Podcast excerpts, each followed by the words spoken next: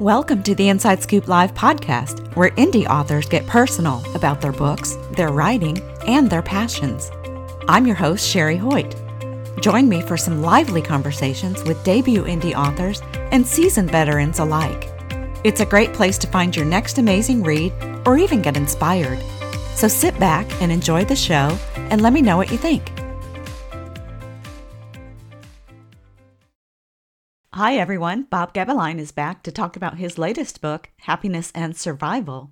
It's a discussion of the vital role of psychotherapy in both personal happiness and the survival of our species. Before we get started, here's the inside scoop on the author. Bob Gebelein, with an IQ of 140 and a Harvard education, has been a pioneering software developer and a visionary thinker. Since 1955, he has focused on addressing cultural and systemic failures channeling his exceptional intellect toward redesigning civilization.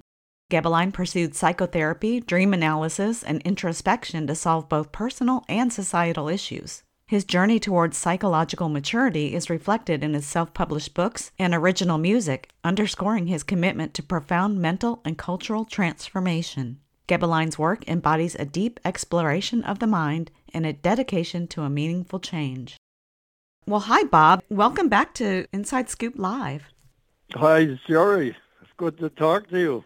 Yeah, it's been a couple years. I'm glad to have you back. Why don't you tell us about your latest book, Happiness and Survival? What's it all about and what inspired you to write it? Well, what encouraged me to write it was uh, afraid I would die in the pandemic, and I, I just wanted to write down everything I know, like at age 85 plus and what's it all about? Well, see, the problem is, I mean, I said uh, somewhere that I'm rewriting Western civilization. I'm not really rewriting Western civilization, but the people that dominate Western civilization don't have their facts right. And I think the most uh, critical of this is that the psychological defenses of an entire culture have rejected Freud and Jung and the whole idea of psychotherapy as like depth psychology, uh, that you learn lessons wrong in your childhood, you have to relearn them right in your adulthood. And the uh, whole psychological defenses I need to define. Psychological defenses are arguments which are not quite accurate and not quite valid but are accurate and valid enough to be believed by somebody who really wants to believe them. And of course, the people who have these defenses don't realize they have defenses at all. But to people who don't have these defenses, it's obvious that these are invalid arguments. Mm people don't realize they have defenses. People don't realize they have psychological problems. We all think, well, I see, we all now, I always think I'm perfect at all points in time. If I find a flaw in myself, that was one second ago that I had that flaw in myself. That's not now. I'm perfect right now. And I'm, you know, assuming that other people think that same way so anyway, that's why I suggest, first of all, to understand what I'm talking about in this book, it's really necessary for a person to have been through psychotherapy because most of my discoveries are based on psychotherapy and where it can lead, which is beyond normal into a realm that the culture doesn't know about, which I'll talk about later. So anyway, I suggest that everybody needs to go to a psychiatrist or a psychotherapist. That's just to find out whether you need psychotherapy. And I think some of the people that will protest that the most actually need psychotherapy. The people who don't need psychotherapy, and I've met a couple and suggested that to them, and, and they're fine with that. They're, they just as soon go to a therapist because they know they're okay. Hmm. So that's where I start, and I'm saying that this needs to be part of the recognized education of the culture is, is for people to be tested psychologically uh, periodically as children and to involve psychotherapy as part of the educational process. So much of this book, or if not all of it, is based on your experience with psychotherapy and, and kind of analyzing your dreams, which you mentioned was different, a different experience than others. How was it different and how did it help you to grow as a person? Well, first of all, not everybody succeeds at psychotherapy because mm-hmm. I think most people don't understand uh, what the rules are. And uh, it, we were all brought up in an authoritarian system where we had experts telling us answers and so forth. And I think most people approach the therapist thinking that she, uh, 80% of the therapists are female nowadays, um, thinking that she is the authority who is going to give them all the answers. Well, actually, people have the answers in their own heads and buried, you know, mostly in the unconscious. And the actually the client has to find those problem sources and the client has to solve the problem. The therapist is only a guide and I liken the therapist to a Sherpa who is sort of like, you know, viewed as a servant, not as a uh, the authority, uh, the first person who climbed Mount Everest got the the first billing, and then the Sherpa came in second. Okay, so anyway, the therapist is a guide, and my therapist keyed on my defenses when I argued too long or argued too strenuously. He said, "Ah,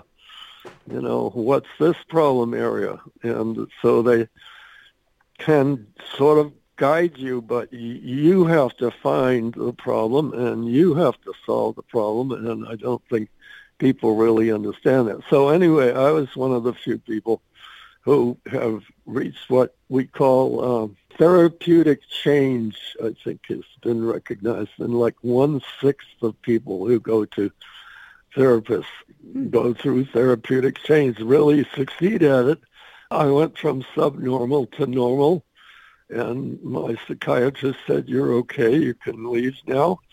And I thought I was psychologically adult. And then a couple of years later, uh, I discovered that I was so psychologically only 10 years old and that this was normal for the culture. Mm. And I think this is one of my big discoveries that I made. And because of this, I had a whole winter. I was on unemployment insurance had a whole to just analyze my dreams 24-7, dreaming at night and analyzing all day.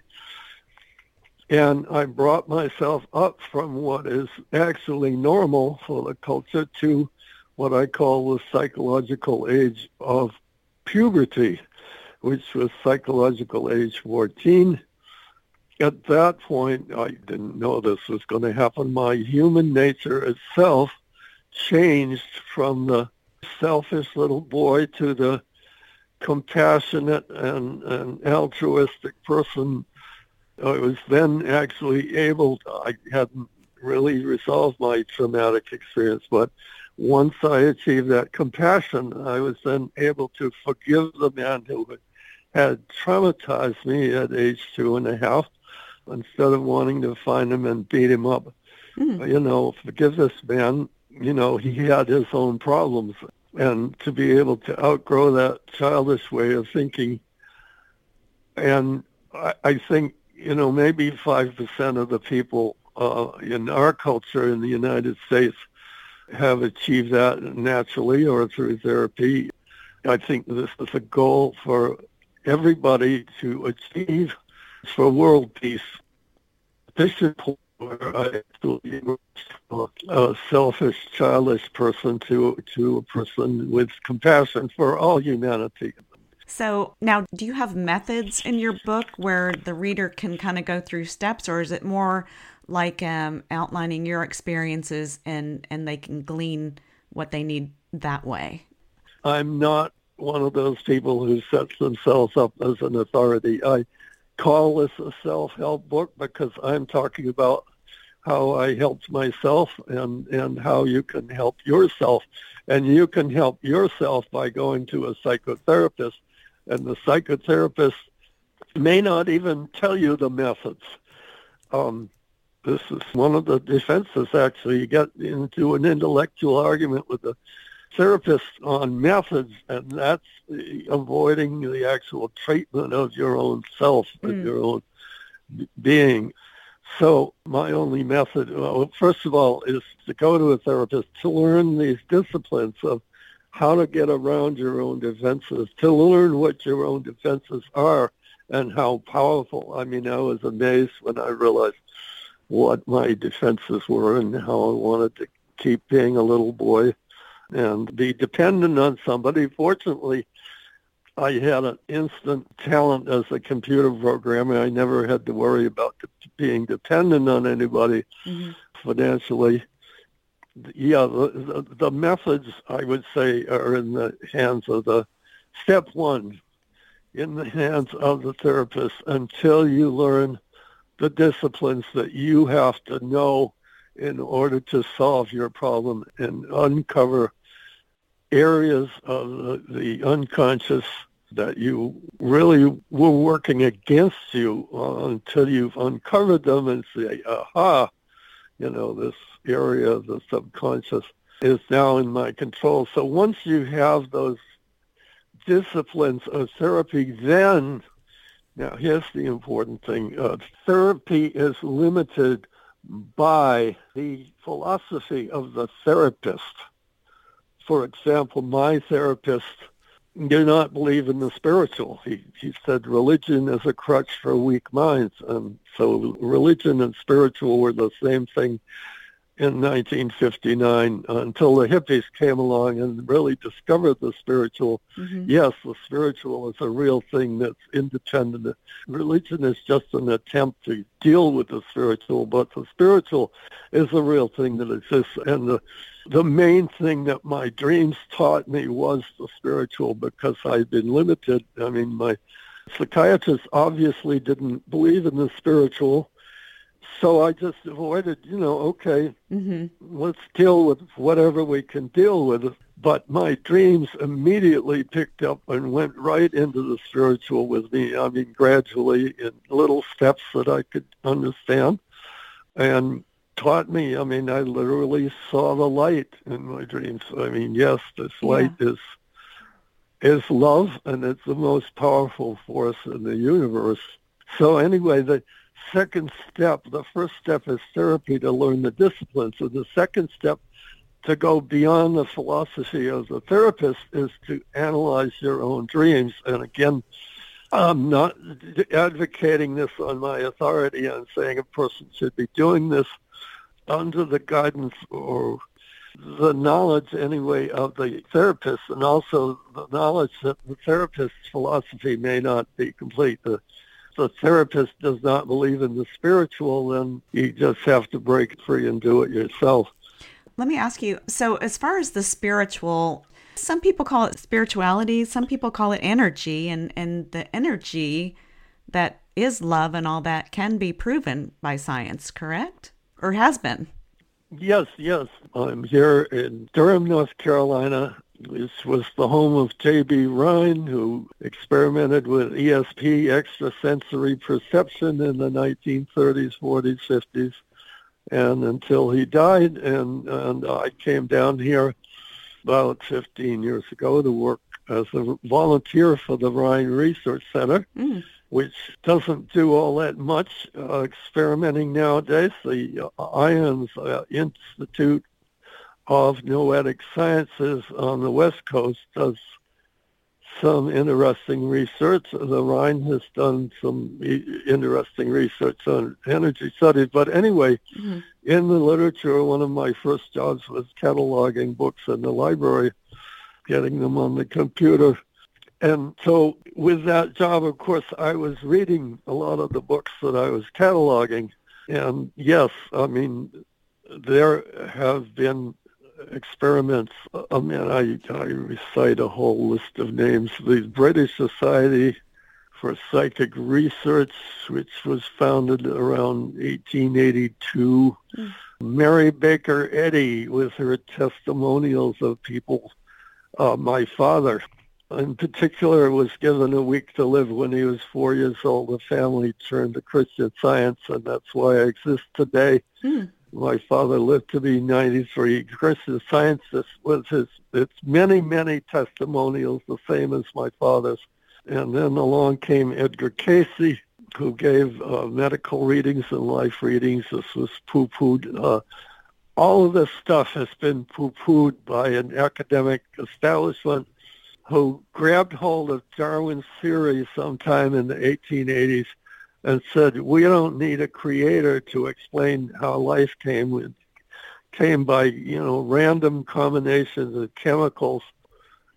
Dumping the spiritual in favor of Darwin was really immature and far-fetched. Yes, there was evolution, but not without intelligent design along all along the way. So anyway, there has been proof all along. Uh, Carl Jung immediately saw the spiritual in, in his patient's dreams, the same as I did. Mm-hmm. And uh, for a friend of mine who was a scholar said, well, Freud was the person who called Jung a mystic. I mean, of course, Freud didn't believe in the spiritual, it was necessary that he not believe in the spiritual to be accepted by the academic establishment mm. of his day.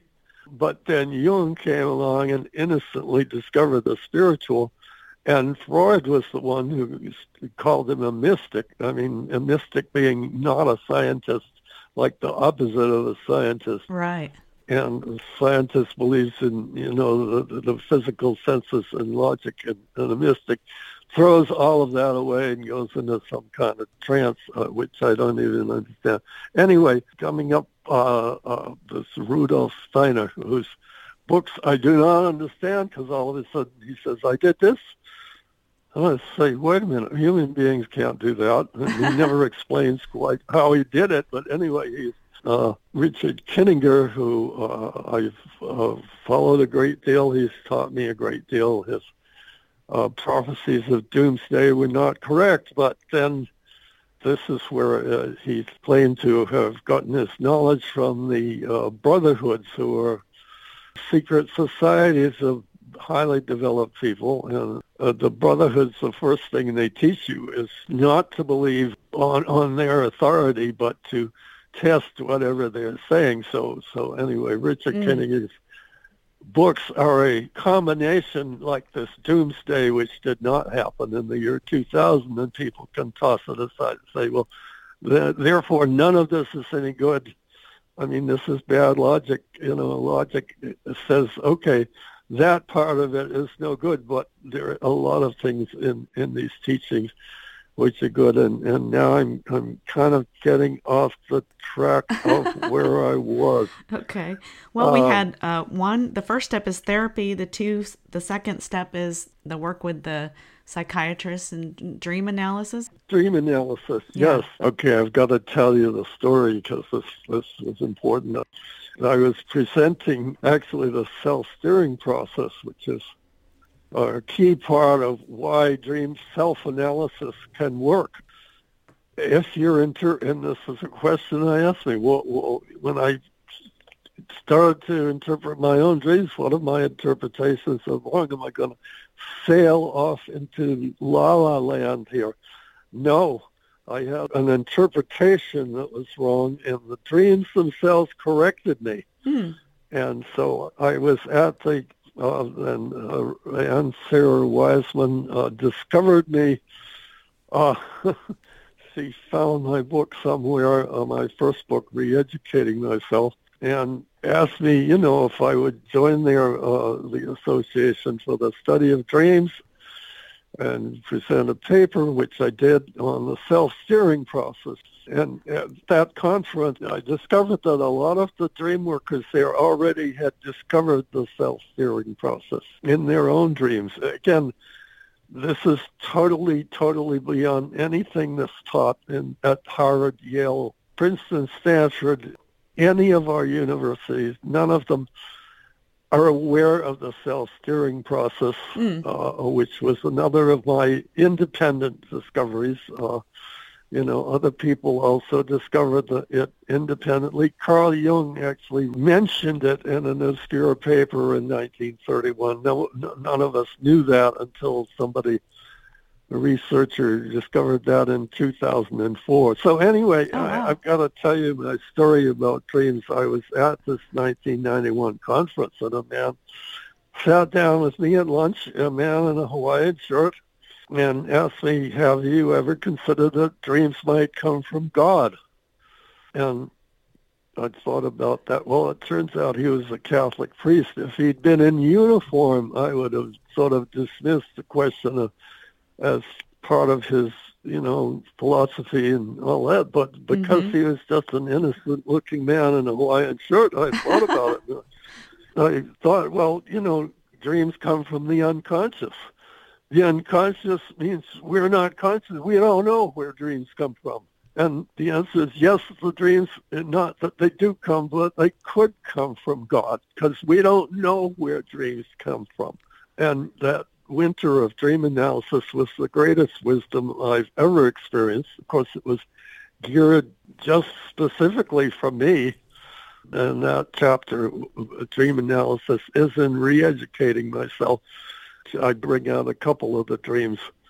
But the, that whole chapter on dream analysis is not your dreams, but it's an example okay. of the kind of theatrical productions that dreams can put on if you're really paying attention to them. You know, if there's a full packed audience in the theater, they're going to put on a better production than if you're, I don't know, remember what I dreamed last night, you know.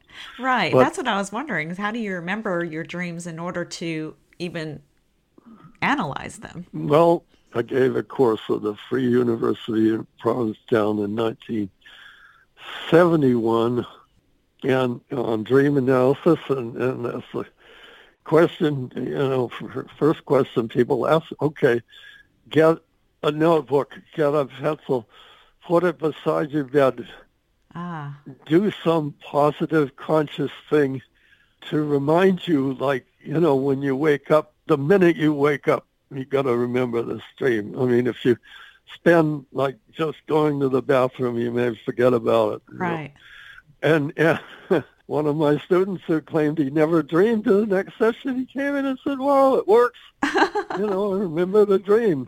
I think a lot of people don't. Um, my former brother-in-law, who was an elite scientist, claimed that he never dreamed, but I, I think, you know, maybe that was just part of his philosophy as an elite scientist of not believing in dreams and just not remembering them or being against them, you know, just mm-hmm. kind of driving them out of his mind.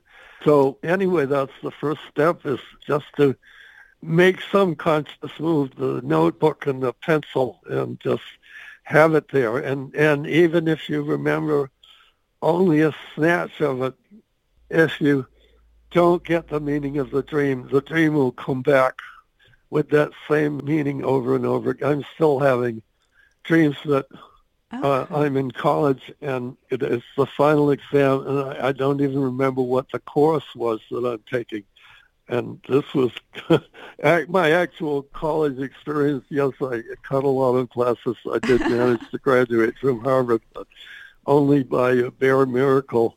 So anyway, I, I have these repeated dreams, and they're trying to tell me something about my life, and I still don't know what they mean. That's so interesting, though. I remember, and I don't. I'm pretty sure I haven't had this dream lately, but growing up, I used to have the same dream over and over again, and I didn't know, you know, of course, what it meant or, or even to look into it. But it's, I wonder now, it's like, why did I keep having that dream? You know, interesting. No, develop. Richard Kieninger talks about clairvoyance. That's the next step. Uh, I consider myself psychologically an adult, but he says, no, you can go on to psychological age 28 and develop clairvoyance, which I actually started to do when I resolved my traumatic experiences of the past. I started to have these weird dreams, and you know, I'm saying, what, what is this? Is really weird. And then I realized they were dreams of the future, and this was the beginning of clairvoyance, is tapping into this mental dimension which I believe, you know, I don't know this, but apparently has no time. It's not related to space. The Russians conducted an experiment, uh, was reported in the Psychic Discoveries Behind the Iron Curtain. It was a 1968 book. Hmm. Said the Russians conducted an experiment where they had the mother rabbit and they put her babies on a submarine and it took them 10,000 miles away and killed them one at a time. And I mean, this is cruel, of oh. course, but at each exact moment when they killed one of her babies, the mother's, of course, you know, biological science went way, way up, you know, wow. pulse rate or whatever.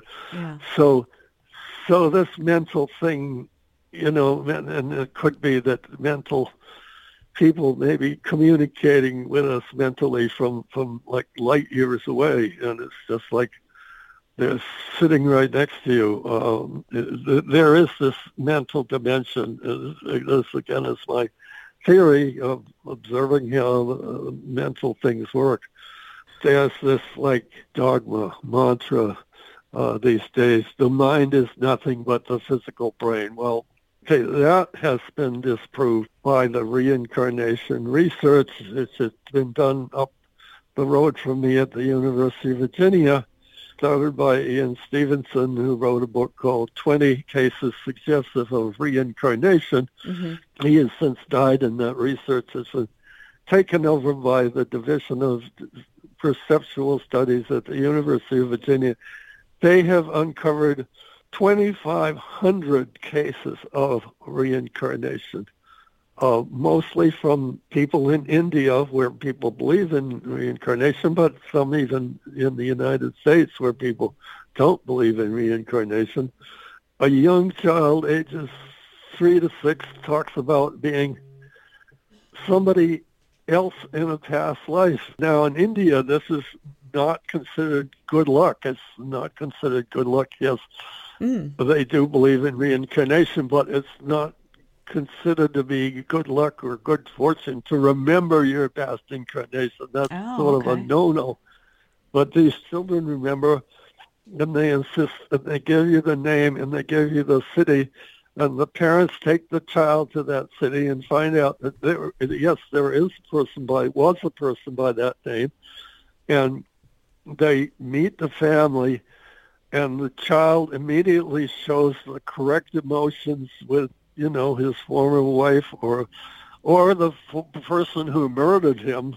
Oh wow! Yeah. And it's very convincing. A lot of this I, I just discovered. Uh, they don't mention this right up front, but most of this is hearsay. The scientific researcher is not usually on the scene. The scientific researcher hears the story somewhere and visits the family, and they testify this, you know, which may have happened several years ago.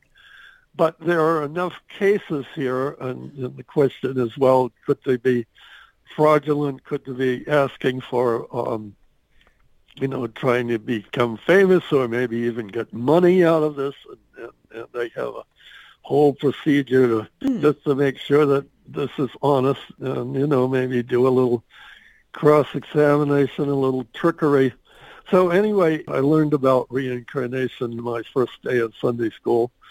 See, my own conviction at age four was that I had always existed, and also I knew that I was just a little boy and I was only four years old, but still I was convinced, or I had this conviction that I existed before that. So anyway, the first day of Sunday school, the teacher was, of course, explaining the life hereafter, and I raised my hand and I said, where was I before? Mm. well, the teacher's explanation, I accepted it and nodded very politely, but it wasn't convincing to me, and I came home and asked my grandmother. Now, my grandmother Gebelein was she was an ordinary grandmother, baked the pies, baked the bread, raised seven children. My grandmother Caesar was many, many things. She was a philosopher. She was an artist. I have two of her paintings here. Hmm. She graduated from law school. I don't think she ever practiced.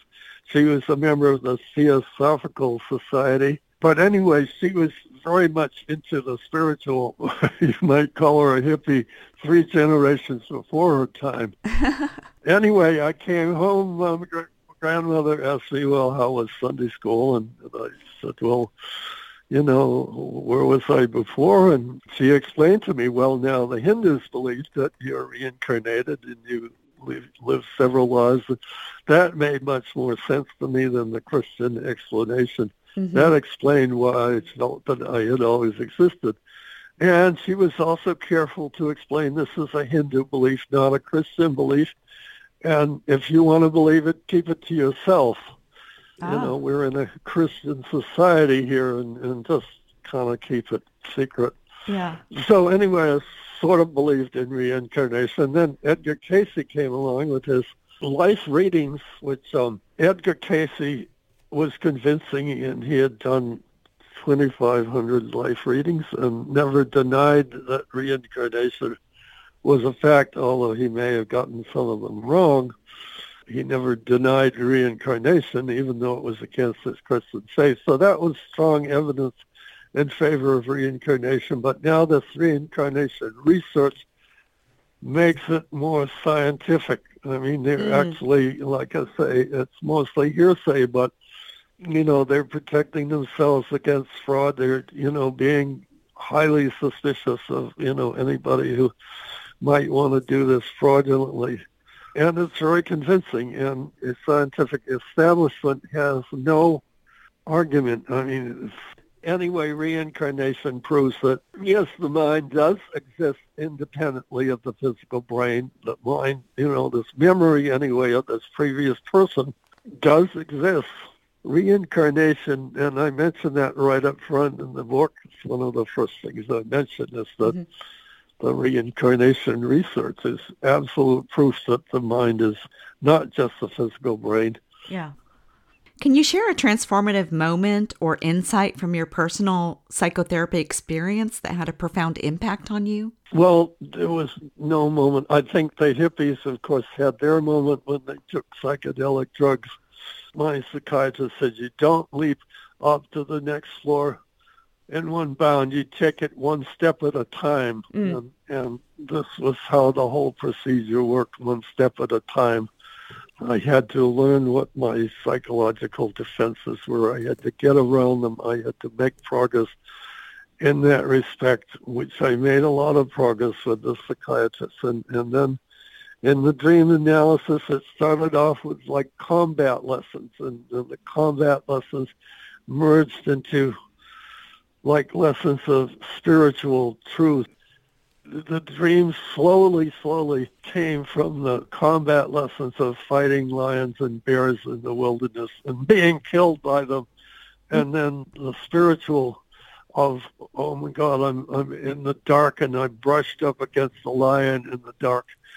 And I remembered a wonderful lady who came to visit me and had to go past three barking huge dogs lunging at their chains to get to my basement apartment. And she she just oh you poor things all chained up and they kind of you know went back and, and lay down again you know and and okay so in this dream of where I brushed against this lion in the dark. I said oh you poor thing all alone. In the dark and immediately the sun came out and everything was I mean, this all the stuff is leading me to the spiritual light means love, and then of course the yeah. the grand, the, the huge light, which was of course I, I called it God, but no, I don't want to take all the Christian things of God and put it into that one dream. This is an aspect of what the supreme being is its love, and that's all. But there is this supreme being, and there is this supreme power, which is love. But no, I didn't have any peak experience. It was one little step at a time. Okay. Um, How do you envision psychotherapy evolving in the future, and what role do you see it playing in society, or hope to see? Okay, uh, in my book, I'm saying it needs to be incorporated. It needs to be recognized as a necessary part of our education. Some people do not need it at all. I know this young woman. I've known her.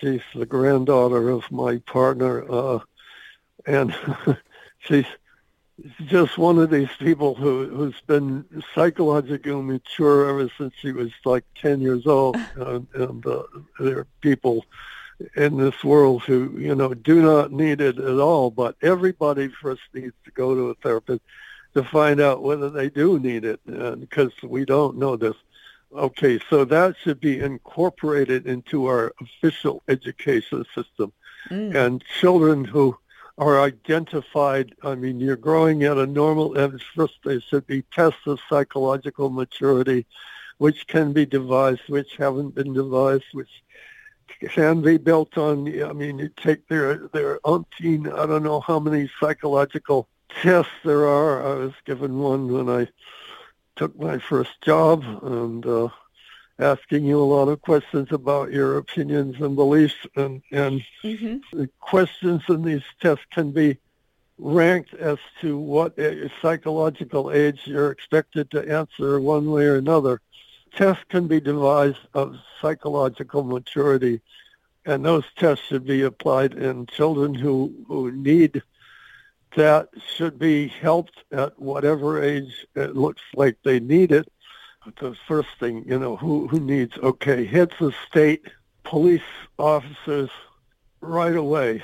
Mm, mm-hmm. um, anybody enforcing the law, I mean, we've had all these cases of, you know, racial bullying and and yes you need to identify those people on your get them out of your police department you need to pay i don't know new york policemen get paid an enormous amount of money but they have a really tough job, and, mm-hmm. and you know they, uh, and I'm sure they they're better qualified than small town policemen.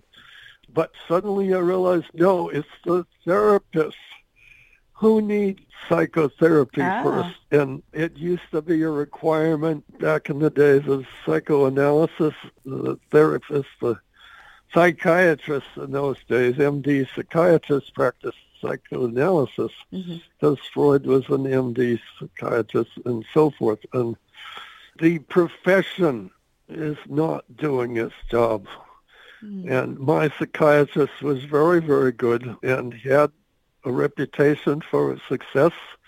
Uh, also, he was head of the New York chapter of the American Psychiatric Association. I mean, he was well liked among his colleagues. He's a great therapist, but he still had his limitation, as did Freud, in that he didn't believe in the spiritual.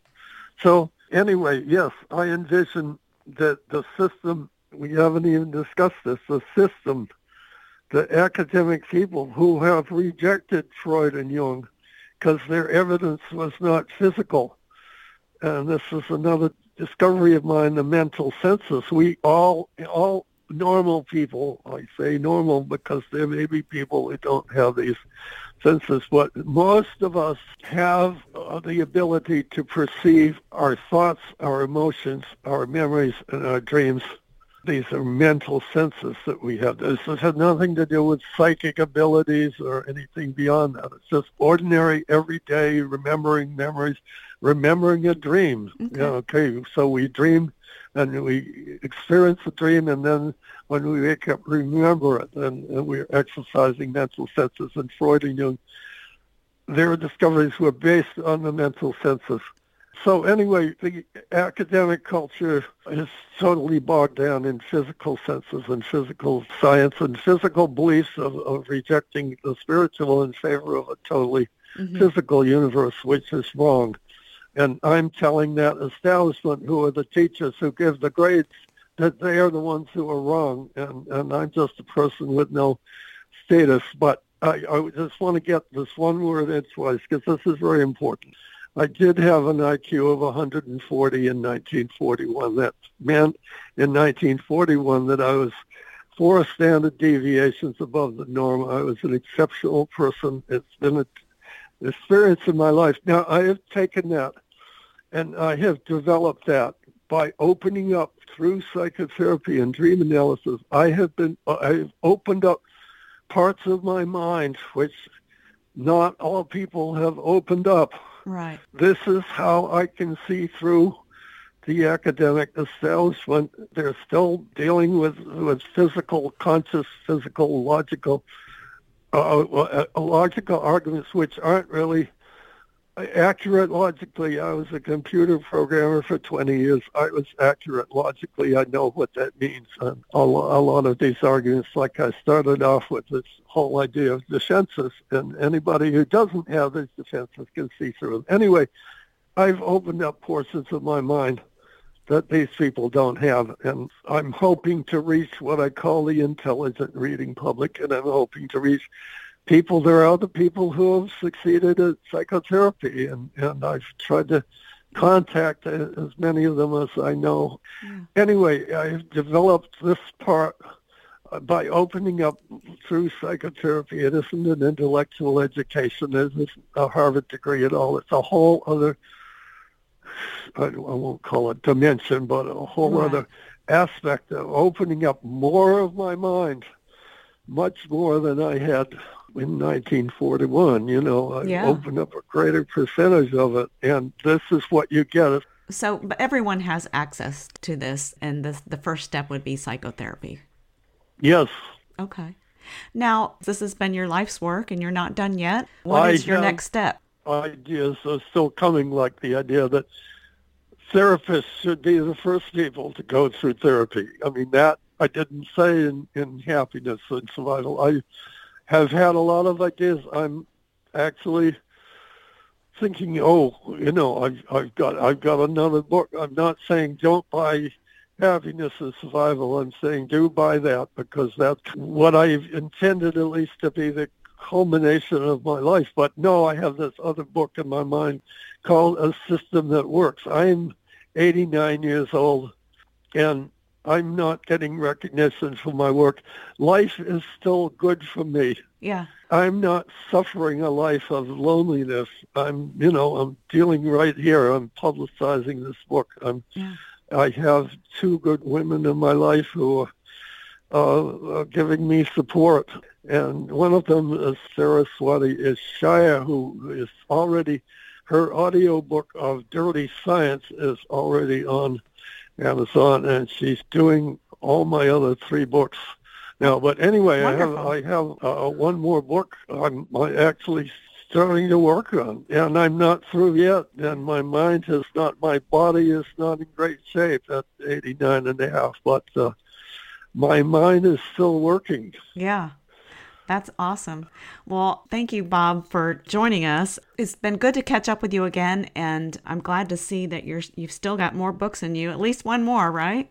Well, yeah, one more, and, and then I actually started on my memoirs. But I oh, wonderful! all this other work that's more. I've actually written like 130 pages, handwritten of my memoirs. And actually, the more I work on it, the more stuff I remember. Like most people can't remember anything yeah. from age 90, but I'm, I'm remembering all these things from my childhood and saying, you know, this is going to be a thousand pages. I don't know whether I want to bore people with all the, oh my know, goodness. childhood memories. Yeah. Uh, yeah. You know, I'm having to cut down the stream of consciousness that's flowing in. So anyway, no, I yeah. have actually two more books on my schedule. Well, thank you. Thank you for coming on the show again and for updating us on what you've been up to. And thank you, for, thank you, thank you for this publicity. Thank you for joining me today for my interview with Bob Gebelein, author of Happiness and Survival. You can find Happiness and Survival at most online resources. And be sure and check out our other interviews at InsideScoopLive.com.